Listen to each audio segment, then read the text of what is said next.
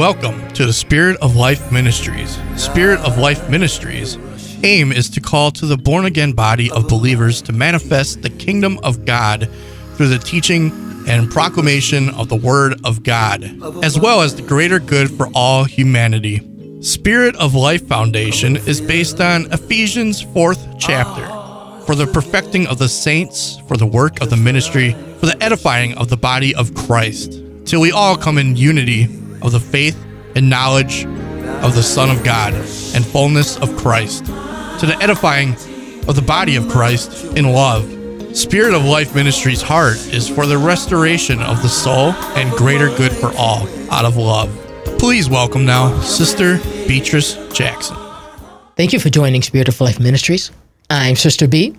I appreciate you tuning again in order to continue where we left off last week. Praise God. Father, in the name of Jesus, I thank you again for another opportunity to come before people in order to speak your word. I ask that you let he or she that hath an ear to hear, let them hear what the Spirit is saying unto the churches today. I ask that you give everyone to be receptive and open in heart and mind. Ready their hearts and minds, Father. Stir your people. Stir your people inwardly in, in order to receive what you have for them and to go forth in your will, your word, your way. All this I ask in Jesus' name. And grace me by all means, Father, to give what you have given me. All this I ask in Jesus' name. Thank God. Amen. Praise God. Well, we left off last week in 1 Corinthians, the 12th chapter, the 18th verse, and we were talking about spiritual and ministry gifts and what God gives. And we will see why the Lord has impressed upon my heart to begin to minister in this area. And it says in verse 18, 1 Corinthians 12 chapter, But now God hath set each member, every one of them in the body as it hath pleased him.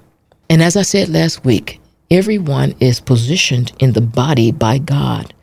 And all these gifts operate by the Spirit of God, not by man. It's not about the position of man, not, not man appointed. None of this has anything to do with the flesh. This is by the Spirit of God. This is about the Spirit of God and His workings in His people. Praise God, by His Spirit. Let's go on to Ephesians, the fourth chapter, because Jesus also gave gifts unto men and women. Ephesians, the fourth chapter, starting at the seventh verse. And this is when Jesus was ascending back up to heaven. Verse 7 But unto every one of us is given grace according to the measure of the gift of Christ. Wherefore he saith, When he ascended up on high, he led captivity captive and gave gifts unto men. Let's go down to verse 11. And he gave some apostles, and some prophets, and some evangelists and some pastors and teachers. Why? Verse 12 For the perfecting of the saints, for the work of the ministry, for the edifying of the body of Christ, till we all come in the unity of the faith, praise God, and of the knowledge of the Son of God, unto a perfect man, unto the measure of the stature of the fullness of Christ that we henceforth be no more children, tossed to and fro, and carried about with every wind of doctrine by the slay of men and cunning craftiness, whereby they lie in wait to deceive, but speaking the truth in love, may grow up into him in all things, which is the head, even Christ. Verse 16, from whom the whole body fitly joined together and compacted by which every joint supplieth, according to the effectual working in the measure of every part, maketh increase of the body unto the edifying of itself in love. Now, that word effectual in the last verse, 16, means that which, which is of the power of God in the resurrection of Christ in other words, it's by his spirit, by the spirit of God, by the spirit of Christ. It's Jesus Christ. I want to also make mention that these are the ministry gifts. There are spiritual gifts that we talked about in 1 Corinthians, the 12th chapter, and they're also throughout Romans and other places in the Bible. Those are spiritual gifts. These in Ephesians, the fourth chapter, are specifically ministry gifts, and they are all spiritual, yet they are ministry gifts. And what sets them apart different than the others is that the ministry gifts are servant gifts because they are Christ's and he came in the form of a servant. They're also called the fivefold ministry. And this is all what the, the Holy Spirit taught me in regard to them being servant gifts. And and Jesus, he also said that they can only go, the servant gifts. See, that's why Jesus gave some this one, this or that. He didn't give everybody the same, uh, or, or all the churches the same. See, Jesus said, the servant gifts can only go where the master sends them to do what he says to do and say, because the servant, his, are called to serve in the capacity as he, Jesus, sees fit. And Jesus is in all five. He functions and operates through us as an expression of himself and his power to fulfill himself, to fill all things to himself. That's what we, we, we, we read in the beginning.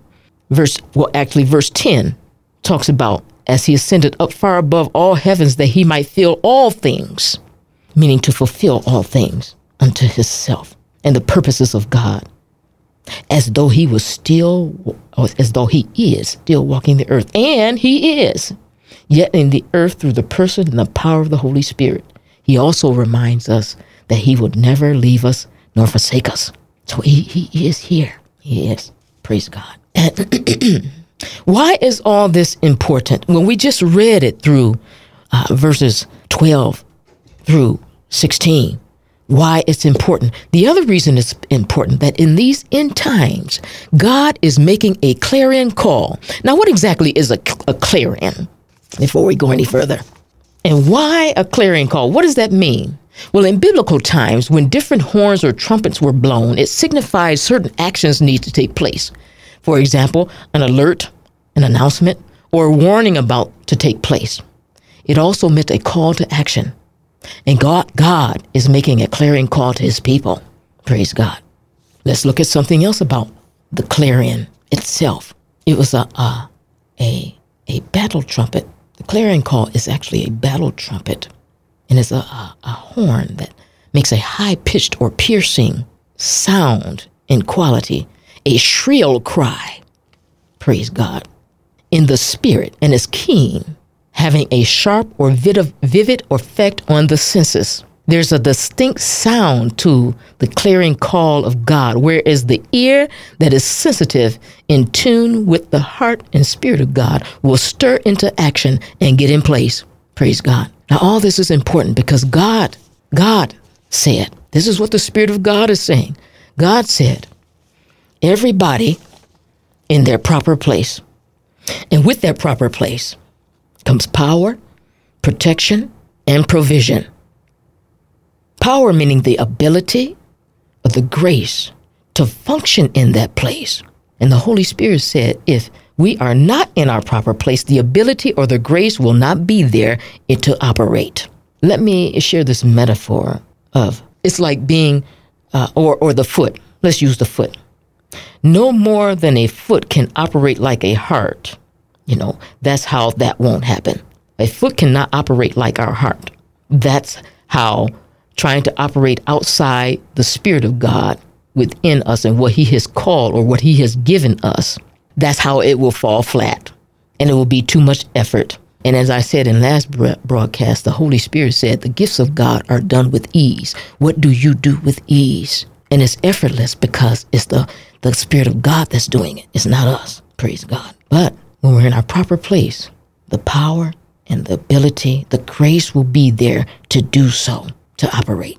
Praise God. God is calling for us to get in our proper place in the body of Christ. Where do you belong in Christ's body? Where has God placed you in his son's body. Where are you in Jesus Christ in these end times? See, because as we read in Ephesians, the fourth chapter, Jesus wants us to mature. We have not yet matured to be that body of Christ, the church that he has called for us to be and has empowered us to be, yet we're not in our place. We're not in our place. And things are out of order because we are in disorder. We're not in our proper place according to how God has given, according to what Jesus has gave, praise God, by the Spirit of God. So another way to know if we're in our proper place in Christ, there's a liberty and a freedom, a flow to operate in the Spirit. There's so much more to this. This is just the beginning. This is part two, but there's so much more to this. And I pray that you are beginning to understand. I pray that the Spirit of God is moving in your heart and aligning your mind with the mind of Christ as far as your identity in Christ and where you belong in, in the Lord, where you belong in Jesus' body. I pray that the Lord is stirring you in your spirit, praise God, to bear witness with the Spirit of God in you. Praise God. Well, this is Spirit of Life Ministries. I'm Sister B. I thank you for joining me. Please join me next week in order to hear more about the spiritual and ministry gifts and the clarion call being in our proper place. Until next time, God bless you. Thank you for listening to Spirit of Life Ministries, an end time ministry purpose for revival of the heart toward God, restoration of the soul for the hungry and the lost. let them that are athirst come, let them take the water of life freely. Spirit of Life Ministries is a 501c3 nonprofit organization. If you'd like to be a blessing to the ministry, donations can be made through the Givelify app. To contact the ministry, send all correspondence to Spirit of Life Ministries, P.O. Box 210081, Milwaukee, Wisconsin 53221. Spirit of Life Ministries can be reached at 414 249 5121. Until next time, thank you and God bless you.